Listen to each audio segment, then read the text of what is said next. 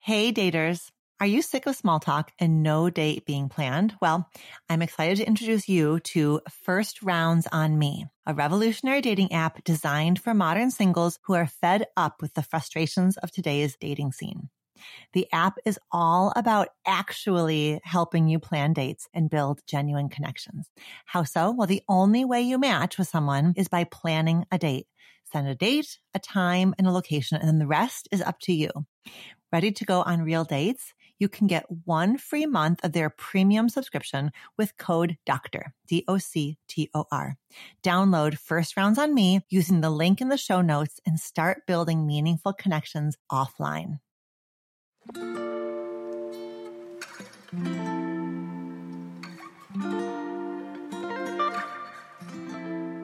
Hello and welcome to Reimagining Love. I'm Dr. Alexandra Solomon. Relationships have the power to wound us and the power to heal us. As a clinical psychologist, author, and professor at Northwestern University, I've devoted my life to studying intimate partnerships and family dynamics. On Reimagining Love, I'm here to translate complex clinical topics into tools and takeaways that you can use in your relationships today. If you're ready to develop relational self awareness and create vibrant and loving relationships with the people who matter most to you, you've come to the right place. I'm so glad that you're here.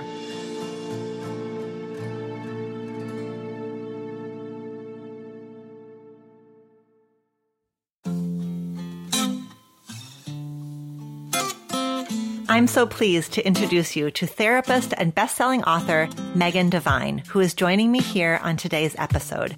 Megan is a grief advocate dedicated to helping us live through the things we never thought we'd face. She has created a vibrant online community that helps people survive some of the hardest experiences of their lives.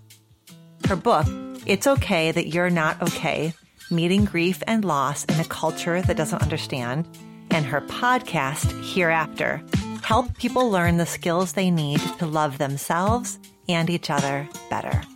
In a world that tells us that grieving the death of someone you love is an illness needing treatment, Megan offers a different perspective, one that encourages us to re-examine our relationship with love, loss, heartbreak, and community. I can't wait for you to hear our conversation. We discuss Megan's life and her work and we address a wonderful question from a well meaning listener who wants to learn how to better support a friend who has suffered a painful loss. I hope it's helpful to hear us talk through this so that you can feel better equipped to support your friends as they navigate grief or to communicate your needs to your crew when you are facing unimaginable loss yourself.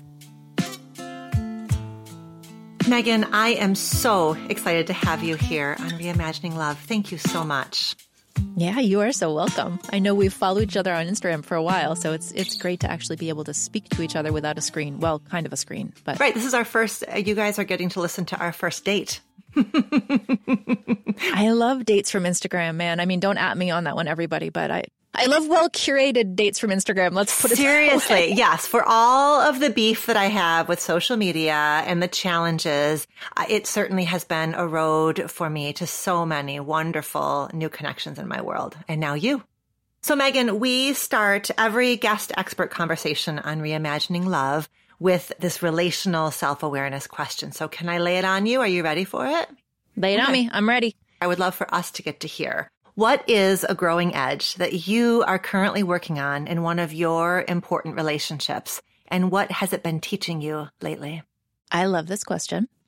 I don't know if this is allowed or not, but I'm going to I'm going to take some liberties with this question because when I first hear the question, I come up with something related to my relationship with myself. Mm-hmm.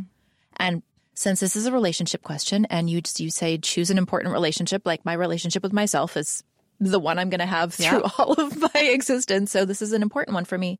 And I, I think the growing edge for me in my relationship with myself right now is really more of a relationship with joy. And what does that look like now at this point in my life? You and I were talking a little bit before we started rolling here about how well supported I feel these days and how different that is from sort of previous versions of my life. So it's really started to bring up that question for me of what does joy look like for me? What does ease look like for me in this life? And I have an opportunity to answer those questions for myself in really, um, this is maybe weird language here, but like in a really voluptuous, mm-hmm. wonderful way that I didn't have access to previously. So I don't know the answer to it, which is why I think it's a really interesting growth edge or growing edge for me. I don't I don't know the answer to that question yeah. yet. I love that I get to ask myself that question. It's a real privilege to be able to do that and I'm I'm super excited to see what joy and ease look like in this life for me right now. Are you watching yourself at moments resist it or turn it down or doubt it? Are you watching yourself do some funky stuff with joy and ease? Hmm. Absolutely. I mean, funky stuff all the time. Welcome to mm-hmm. my brain. Um, it's it's that habitual thinking, right? Of like grumpiness and sort of a cynicism mm-hmm. in harder moments where I'm not, I haven't been eating or sleeping well or getting interrupted too much, and so that sort of default mode of grumpy, cynical uh, you don't have time for this. You don't have time to explore this. You're too busy. There's too much work to be done. There's this, this, this, and this. And having to catch those habitual responses that were logical and reasonable mm. In previous instances, right? Like for various reasons, but just catching that that habit of self mm-hmm. that says this is not something that you have time for, that there are things that are more important right now and really checking myself and understanding that I actually have this luxury now and that maybe it's not even a luxury. Maybe hmm. it's a necessity and a necessity that I can actually answer for myself. That's actually, hmm, I like this. It was never, it's never a luxury, but I feel like now I have the means to support what is a necessity, if that makes sense. Hmm. I have the resources to support that necessity for joy and ease. And it's, reminding myself that that support support is actually there and it's real and it's stable whereas previously in the past it wasn't there in the same way so there's that habit yeah. of like the habit of scarcity right. is a hard one to break when you have abundance right right right well and i imagine the support is external things like community financial logistics but also i wonder if it's internal support because there's something kind of frightening about joy right something vulnerable about joy so i wonder if there's if when you say support, if it's also like internal support that you are better able to sit with joy or like flex your muscles around holding mm. joy. I think it's a trust issue, right? Can I trust it this time? Uh huh. Am I willing to trust it this time? It doesn't necessarily, at this moment, as we're discussing it, it doesn't necessarily feel vulnerable to me or okay. scary in that way. I think it's more of a, a joy trust fall. Are you willing to explore this? Are you willing to ask these questions?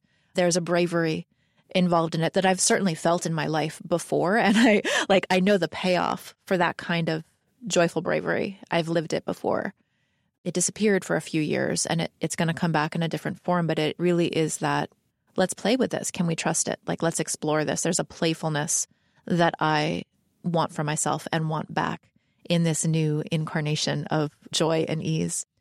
And sometimes I'm not going to lie, sometimes it just feels like a lot of effort. Uh-huh, uh-huh, like, uh-huh, uh-huh. man, like really? Now on top of everything else, I have to figure out where the freaking joy lives. awesome. I mean, this is this is the reality of being a time bound creature, right? Like yeah. sometimes you do actually have to deal with the health insurance and the dog that really wants to go for a walk, and you you can't sit there and explore yeah. joy. So I think it's going to be an interesting and frustrating thing. Well, and it will be really interesting to see where your connection with joy takes you in your ongoing work around grief because you are yeah ridiculously gifted around inviting us to understand and get acquainted with grief and i know that this journey for you started by surviving the unsurvivable the un well i shouldn't say the unimaginable because you i want to ask you later about something that you unpack for us around what it means when we all say, I can't imagine what you've been through. But you were initiated into grief by surviving something horrendous. Yeah. Yes. Mm. The hazing was mm-hmm. intense.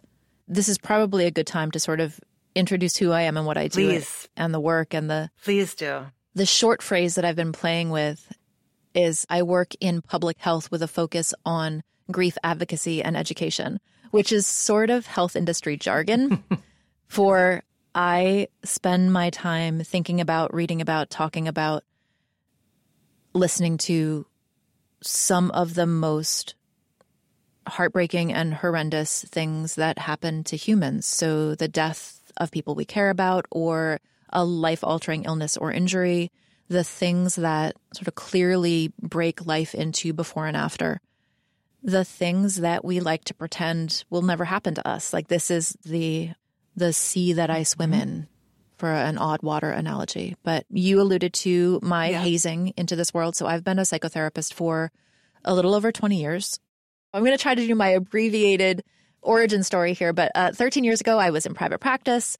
I worked mostly with other professional caregivers, so doctors, massage therapists, psychotherapists, who were either wrestling with their own trauma histories or wrestling with what they saw on the job and how much it colored their worldview. So, doctors who were working in pediatric cancer wards and feeling like they couldn't talk about what they saw without risking losing their jobs. So, I wasn't a stranger yeah. to grief. And I, so I was in private practice. I don't know if you've ever had this happen to you being a therapist as well. Like, I was getting tired of sitting and listening mm-hmm.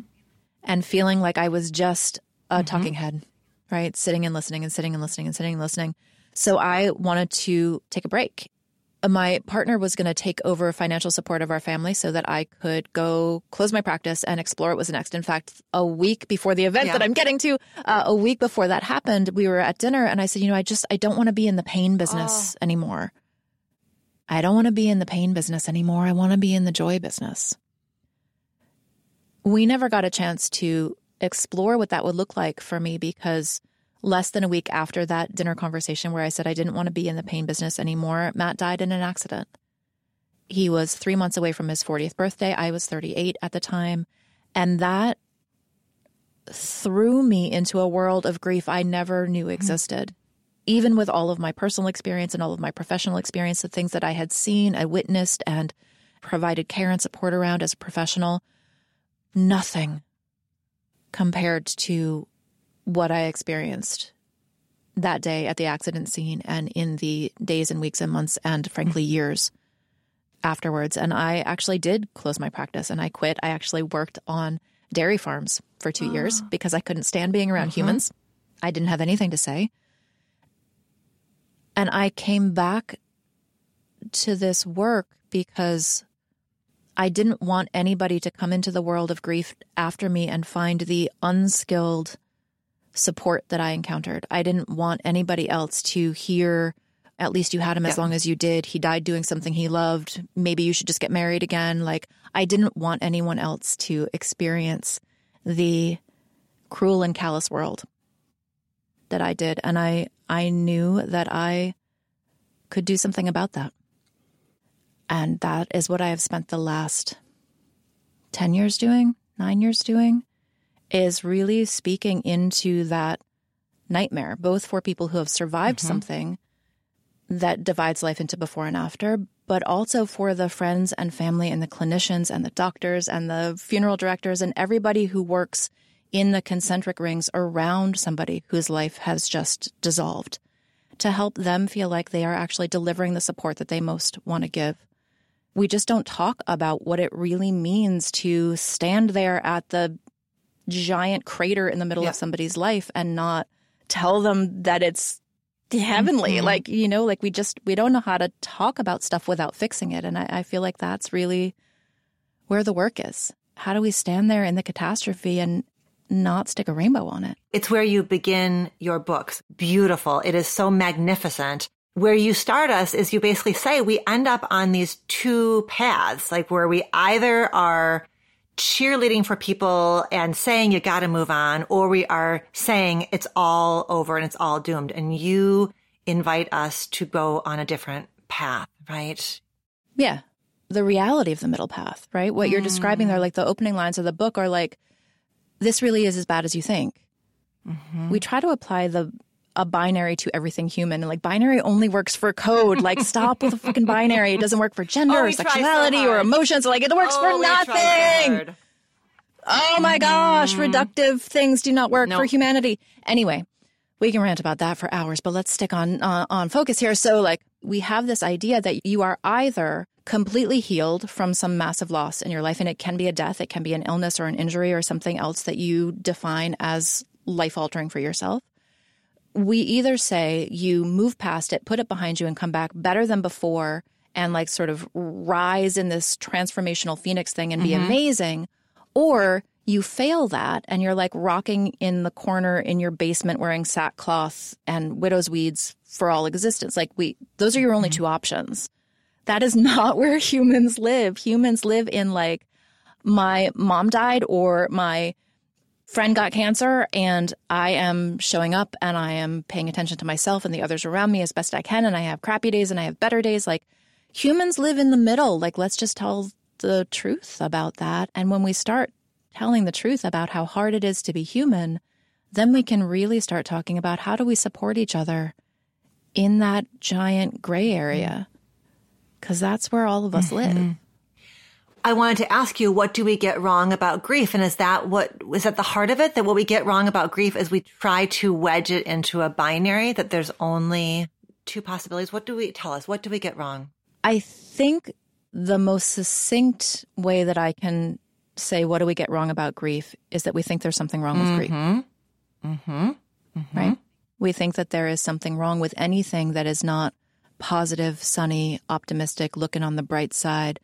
Resilience, right? Like resilience is what we're all supposed to be. Like healthcare workers, you just need to like draw on your love for the profession and find your resilience. No, how about we dismantle the systems that make you have to be resilient? Like let's right. talk about that. This idea that grief is wrong is what's wrong with how we mm-hmm. approach grief just expanding out a lens here in case anybody hears me talking about grief and they're thinking like this doesn't yeah. apply to me because nobody I care about has died or has died recently. Honestly, like grief is the foundation of being mm-hmm. human. Grief is a really big bucket term for this whole spectrum of things are not the way that I wish they were. And that is from like, I wish I'd gotten to work on time today to I wish I didn't lose seven family members during this pandemic. Like their grief is everywhere we're going to get into this later, I'm sure, but like grief exists because love exists. That's right. That's right. And for me, love is the foundation of being mm-hmm. human, right? So therefore, I mean, I don't know which math thing this would be, but it's definitely a math term because love is the foundation of being human and grief is part of love. Therefore, grief is also part of the foundation of being human. The transitive property of equality. Thank you. I knew it was in there. dun, dun, dun. my geography, my geometry teacher would be so proud right now. Excellent. And my geometry teacher would not be surprised. Do you feel like you're at a crossroads in your love life? Maybe you are sick of modern dating or wondering if the person that you're with is your person. Whatever your situation, I have the perfect podcast for you. Dateable. Dateable is your insider's look into modern dating, hosted by Julie Krafchick and Yue Xu. Julie and Yue bring a sense of humor to their insightful explorations of all things dating, turning matches into actual dates, the psychology of relationships, red flags, attachment styles, and so much more. I am proud to have been a guest on their podcast three times. So if you're looking for a great starting point, check out my latest episode with them when you're ready and they're not. I'll put a link at the bottom of the show notes. Wherever you start, this podcast is going to help you feel inspired to date differently and create a love life that works for you. Subscribe to Dateable wherever you get your podcasts. Say it again. Say it again, Megan. Because love is the foundation of being human, and because grief is part of love, therefore, grief is also part of the foundation of being mm-hmm. human. Nothing about being human is wrong. Mm-hmm. Being human is messy and amazing and beautiful and fucking terrifying and unpredictable. And all of those things are just what it means to be here and to be alive. So when we say that grief is a problem, we're saying that being human is a problem. And honestly, this is where all of our problems come yes, from. That's right. We hear pain all mm-hmm. the time. We just don't recognize it as pain. So if you're standing in line at the coffee shop wearing your mask, socially distanced, you know, you get to the front of the line and you ask the barista how their day is going and they say, not that great. you know, I got here late. My dog was up all night throwing up, and now I'm like worried about them because I can't get them to the vet until later. And I spilled coffee on somebody's shoes. Like they just kind of say all this stuff. And we say, at least the sun is shining. Ah, you're right. We just heard a whole bunch of grief. Yep. And we skipped right over it. Mm-hmm. This is why I say like grief is every day. So you know, I, am harping on this, but I just like I've I've seen people clock out of a conversation about grief thinking it doesn't apply to them.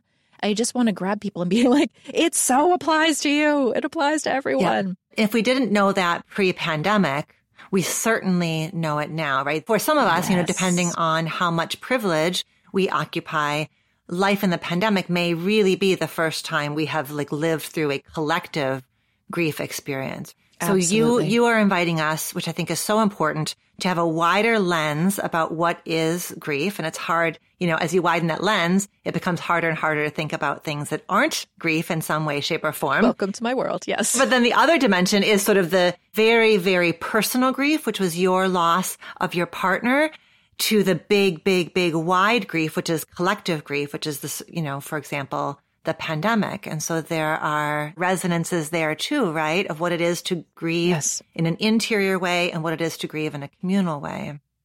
Absolutely. One of the questions that I get asked most often in the media these days is Has the pandemic made us better at grief? And my answer is actually no. So that's kind of a weird thing for a grief educator to say. And it sounds really dismal, but here's the thing I don't think it's yet made us better, in air quotes here. I don't think it's made it, us better at grief what I think the pandemic has done is made us, more of us, aware that the ways that we have talked about grief and dealt with grief and decided what to do about grief, I think that many, many more of us have realized that those old ways of doing things don't work. So I think that the sort of disenfranchisement of the resilience model or looking on the bright side or practicing gratitude, like all of the things that we do sort of habitually, individually, and culturally when somebody is going through grief, I think that more of us understand that that stuff is trash.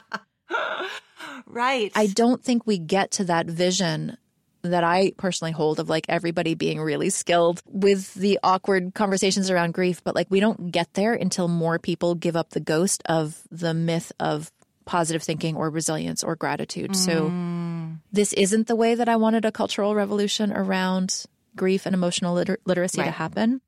There are many of us working in this field of grief literacy that have been like doing this work for a really long time. And I remember when the pandemic first started, so we had this meeting, sort of an in, an industry insider meeting.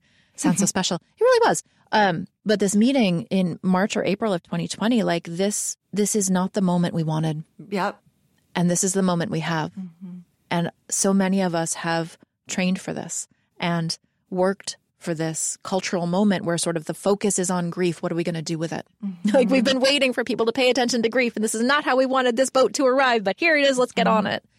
You know, I, I hope that the tide has started to shift. I hope that more people have, as they become disillusioned with the look on the bright side, at least you, whatever sort of reductive way of looking at human existence, I hope that as more people really personally feel the shortcomings of that approach that they become curious about other ways to yeah. live and relate and connect and talk about this stuff. I hope that that dissatisfaction turns into curiosity mm-hmm. and that we use that curiosity to build the world that we want. When I imagine shedding the old way of either like pity, right, that everything is different now, or look on the bright side, and we vision what we want instead, the word that comes up for me is empathy. And I'm thinking about the, you know, how I spend a lot of my week is sitting with couples and couples therapy. And so much of it is helping people resist the urge to explain or rationalize or justify and to just work on presence, being present to your partner's pain rather than responding to it, explaining it, helping them see it differently, right? To just bring presence, attunement, and empathy. And you write so beautifully about that when we are when we are called to support someone who is grieving, right? That that is the heart of it is I'm here. Yeah, and that's really really hard to do. Right? It's so much easier to offer a solution. Mm-hmm. If we can fix it, then we don't have to sit with the reality of pain. Mm-hmm. I think at some really core, deep level, we know that we are powerless to fix somebody else's pain, whether that is you're sitting with somebody whose child died, or you're sitting with your partner in a couples counseling session and you know what they're asking for and it's not something you can give, mm-hmm. right? Rather than sitting with that unfixable pain, it is much easier to offer a solution. It is much easier, if we're talking about interpersonal dynamics, it's much easier to fault find mm-hmm. Than it is to sit with the helplessness of knowing that this person that you care about is asking for something that you can't or won't give. Sitting with that kind of pain is not easy. Like, I understand why people avoid it because it's not easy. It requires an immense amount of self regulation, right? Because that is because we're yeah. hardwired for empathy. So you write in your book about how we say, I can't imagine. And the reason we say, we say that to somebody who's grieving, I can't imagine. The reason we say that, you write, is actually we can. The limbic system means we feel with someone else. This hurts, so we shut down empathy. We deny connection. We shift into judgment and blame. It's an emotionally protective instinct. Yeah.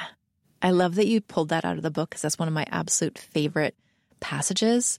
Getting towards the end of that chapter, I talk about like we are designed to feel with each other. That is, yeah, I'm not, a, I need to do my disclaimer. I am not a neuroscientist. Sometimes I say things wrong, but like the way that I understand our limbic systems is like that is the part that feels with others, other mammals especially. And your body, your limbic system, your nervous system starts to imagine what that would be like to lose somebody you love in such a sudden, horrific way. And that is deeply uncomfortable. So we shut it down. We distance ourselves, right? Like that would never happen to me because I don't go to that part of town. I always wear a seatbelt. I always wear a helmet. I would never do such a thing. I'm a safe driver. Like we do all of these things to help our limbic system stop imagining. We do all of these things to help our brains disidentify with the pain in front of us because it is far too easy to imagine ourselves in that same position. The reality is like I have this I haven't had to use this example for a while, but like I have this theory, not yet scientifically proven. Any researchers out there hit me up because I would love to play with this. But I have this theory that the more atypical, random the loss or the death or the illness, the more judgment that person hears. So, for example, um, Matt, my partner, was an amazing athlete, like half mountain goat, like he could climb up the face of waterfalls. He was amazing. And he drowned in our home river. And nobody could understand how such a fit, skilled, observant person could be swept away by the river like that. So like the one and only news story I read before I banned all news stories from entering my my sight was they blamed him for his own death because he wasn't wearing a life jacket to go ah. swimming. And then the comments under it were blaming me for being things like, you know, so stupid you let him get it, like just just yeah, stupid human yeah, yeah. crap. But the um here's what you did wrong. I would never do that, therefore I'm safe. So what we're always looking for there is to prove to ourselves that we are safe and the people that we care about are safe. And that is by, you know, that psychological distancing of I am not you. Yeah. When your nervous system and your limbic system is giving you the message that I am you. I can be you very easily on any ordinary Tuesday, I can be you. And that is fucking mm-hmm. terrifying. And I am going to shut that mm-hmm. down. It's so hard. And I have chills because I'm thinking about how deeply that will land for listeners. Because in the moment of mm-hmm. reading that comment or hearing someone's judgment, it can feel so convincing to the recipient, right? Like, oh my God, I should have, and he should have, and why didn't I, and why didn't he? It can feel so convincing. And so that framing that you are giving us it is unscientifically proven, but given the little baby hairs on my neck standing up as you talk about it, like there's some science right there, right? Yeah. It is a projection. It is a desperate attempt to, as you're saying, to distance and to, and to feed an illusion of safety that. Yeah. And it is an illusion of safety like I don't want listeners to hear that and you know again with the binary like don't go to well obviously it would never happen to me people do make mm-hmm. stupid choices mm-hmm. and, and, like more distancing mm-hmm. hello mm-hmm. flashing lights or to to sort of sink into terror right we don't want that binary of I presume that I am safe and everybody I love is safe because I always make good choices versus the other side of that binary or the flip side of that binary is like being alive is too mm-hmm. risky. And so I'm never going to leave my house. I'm never going to talk to anybody.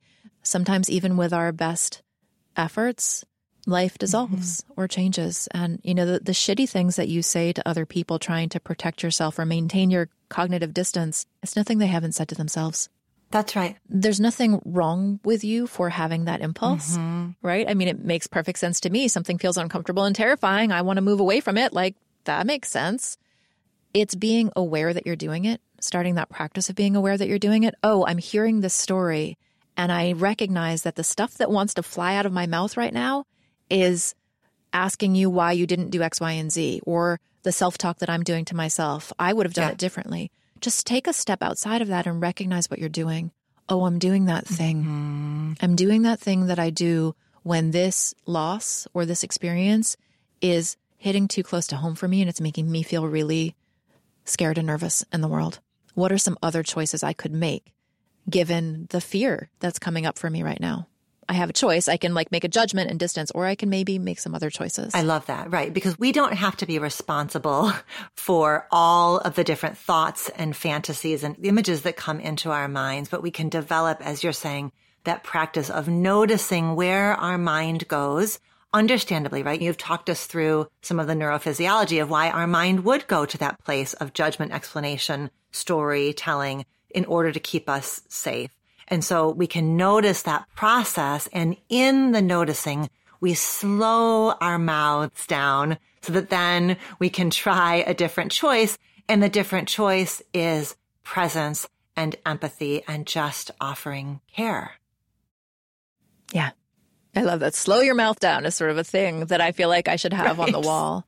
Here's the thing I want to add one thing to that though is you don't always have to like oh, I recognize what I'm doing. The thing that's called for here is just for me to be empathetic and present. Sometimes you can't do that. Mm-hmm. Right? I want to respect people's limits for whatever they are. Maybe this is intersecting with something in your own personal life that is too tender to be able to show up in this moment in the way that you would love to be present. Sometimes it's just the wrong place, right? Like you don't have this time to dive into this and be present because there's something else that you need to attend to. Those things are okay too the awareness of the impulse is what's important. And then being able to make choices. Sometimes the choice is like, actually, you know what? I just want to practice showing up and being present and feeling helpless and knowing that helpless is okay. Mm. Sometimes that's the choice. Sometimes the choice is like, I really hear what you're saying. It's bringing up some tough stuff for me, which has nothing to do with you, but it's making me be less present for you at this time. I would love to take a break right now. Mm.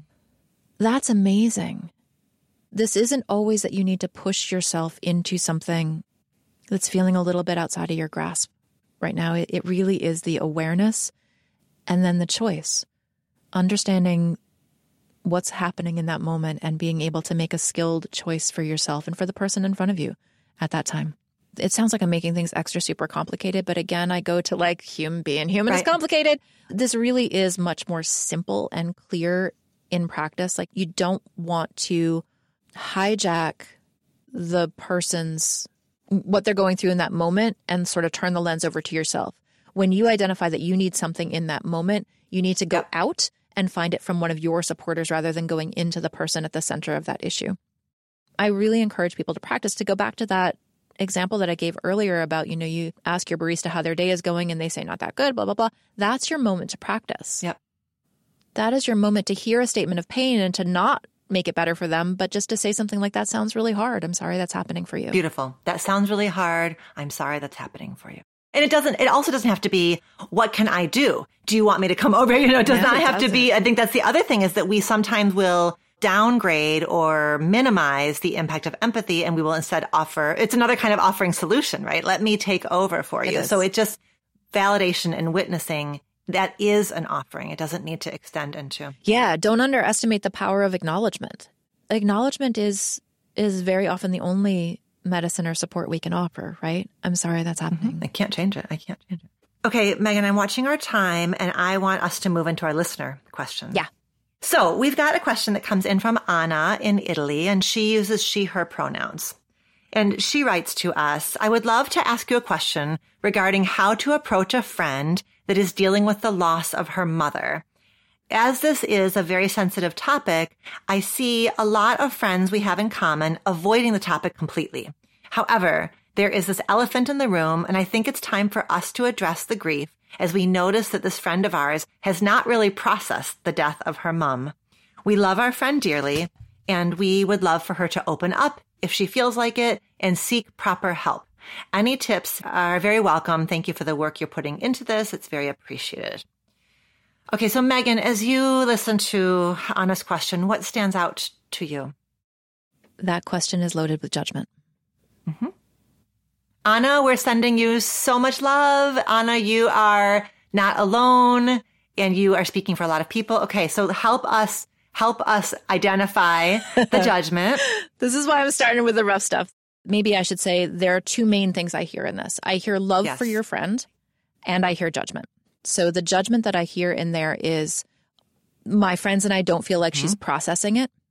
There's this implied judgment there that your friend isn't grieving the loss of her mom correctly, that you need her to open up more, that you need her to get proper help. The the qualifier of proper in there is sort of a, a yellow flag.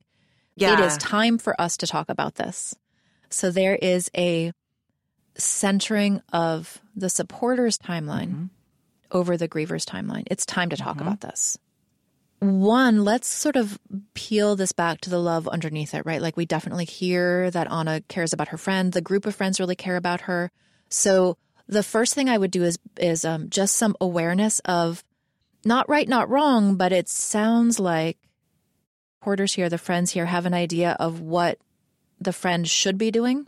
So spend a little bit of time before you go and talk to your friend here. Spend a little time about like, what do you feel like healthy grieving would look like Good. for her? Mm-hmm. What are your expectations for your friend? Right? What do you feel like you would need to see happening to feel like she's getting proper mm-hmm. help? That the friend is really processing, to use the word that you used, to be opening up about it. Like before you go to your friend, maybe have a conversation with yourself, with the friend group. What would proper grief mm-hmm. look like? Mm-hmm. Right?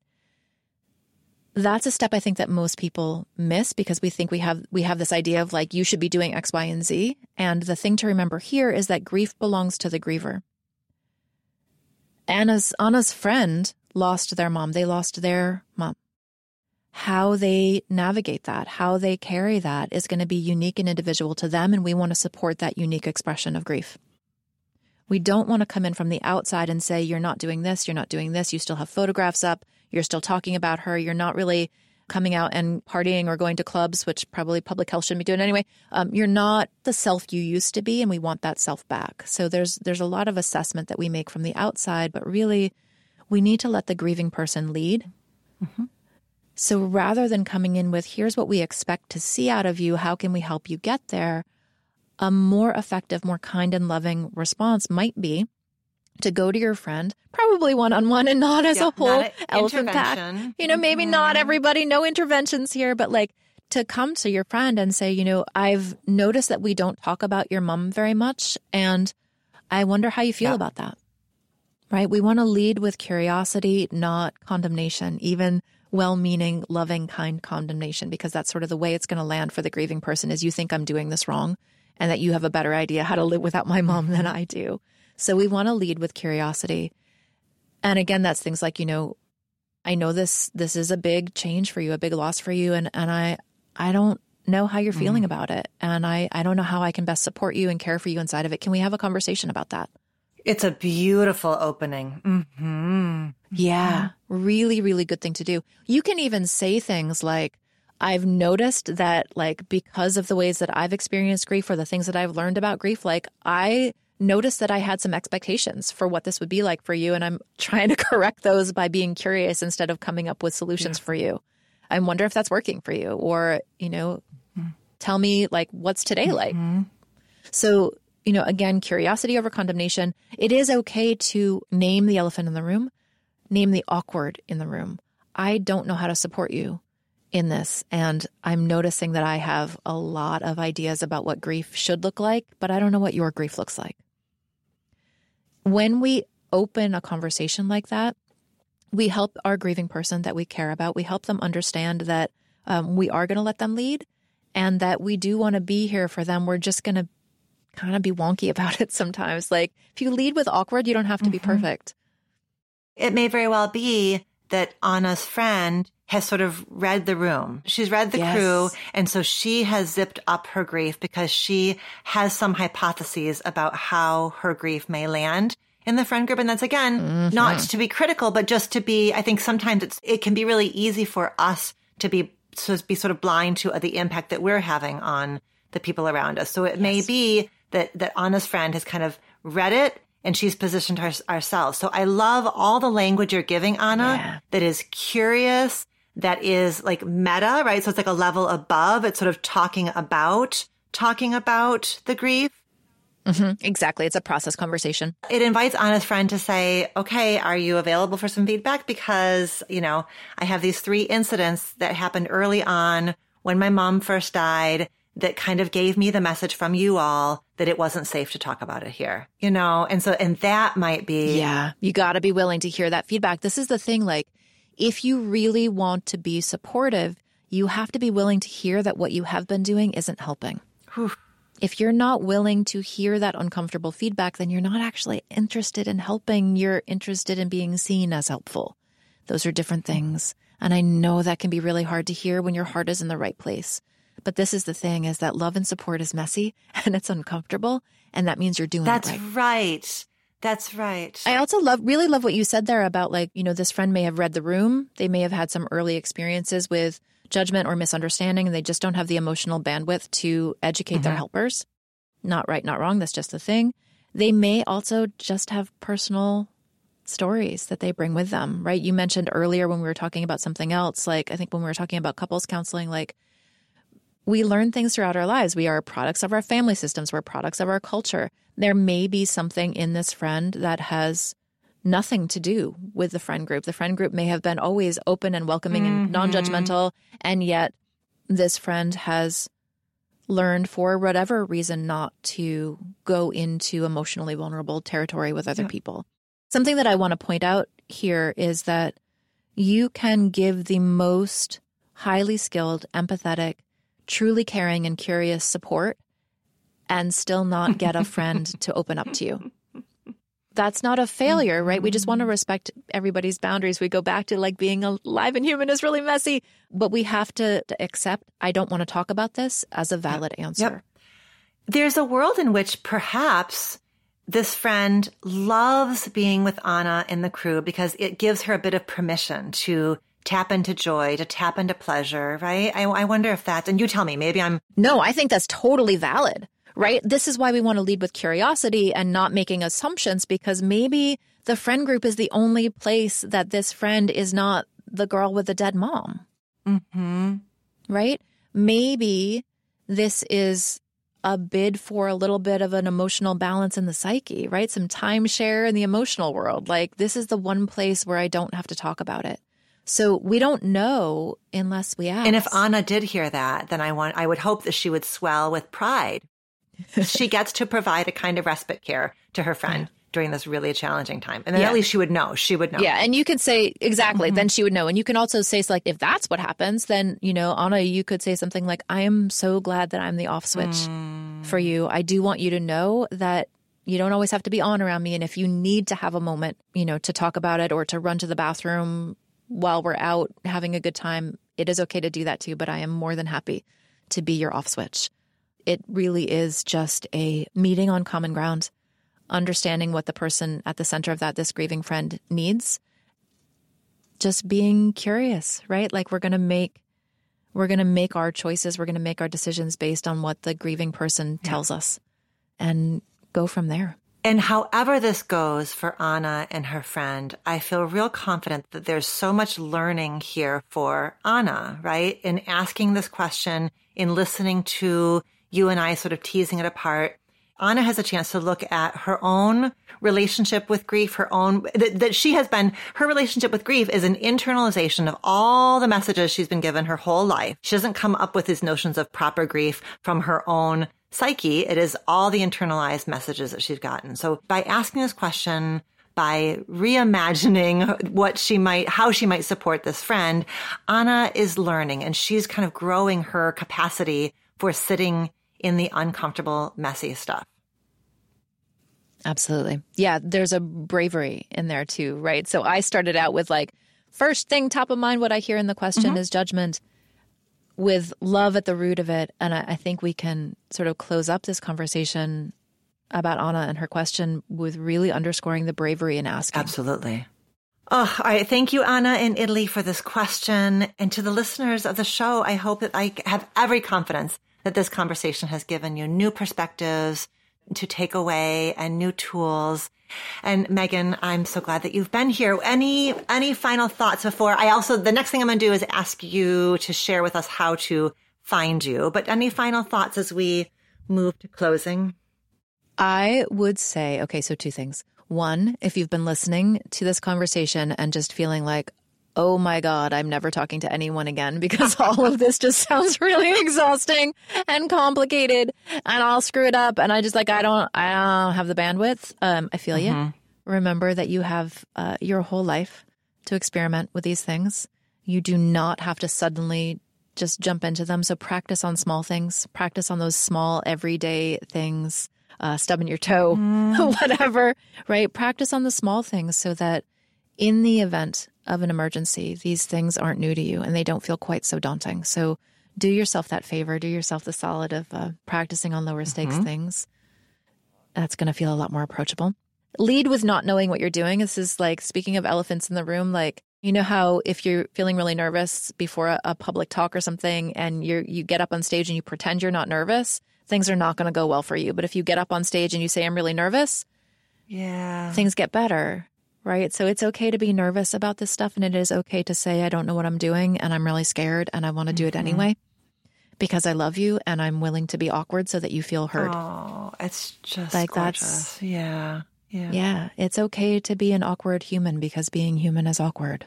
It sure is. And around grief, it's really awkward. And your work as a grief educator is so valued and so necessary. And I know if this is the first time you all have been introduced to Megan, you are welcome. and then make sure,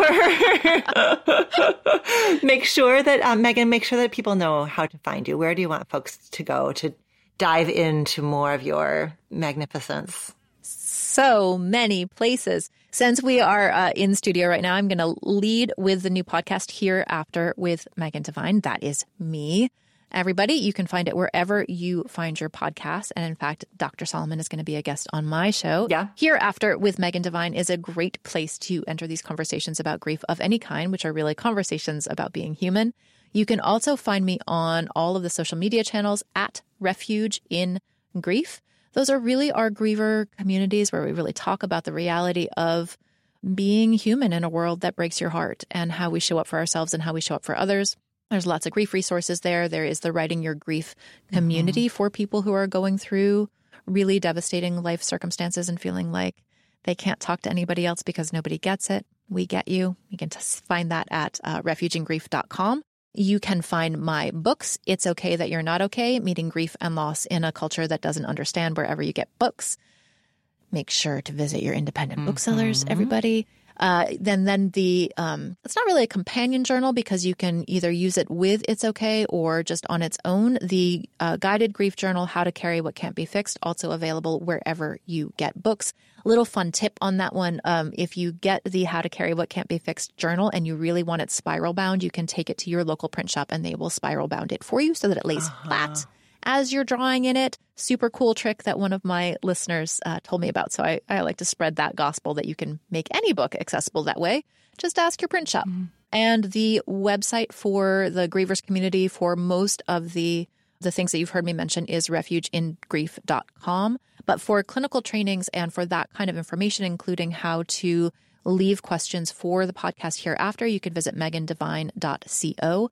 And that is M E G A N D E V I N E dot C O. And I like to spell it because people spell Megan in yeah. lots of different ways, and usually they spell Devine wrong. So D E, folks, not D I. Megan Devine dot C Oh, and I would love to hear from you. And all. we will have all of that linked in the show notes. We make it super easy for you all to keep up with all the things that that you're doing. It's it's so important. I send clients your way and and reference your work all the time. Thank you so much for everything that you do and thank you for being here today.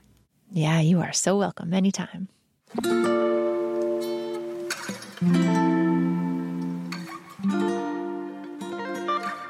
Thank you, Megan, for bringing your wisdom to reimagining love. I'm so grateful for Megan's work around grief. It's a topic that we don't talk nearly enough about, even though it impacts all of us, no matter who we are. You can find links to Megan's work and community in our show notes. I hope that you'll check them out. Do you have a relationship question that you want to have answered on the show? Follow the link in the show notes of this episode to send in a written or audio question.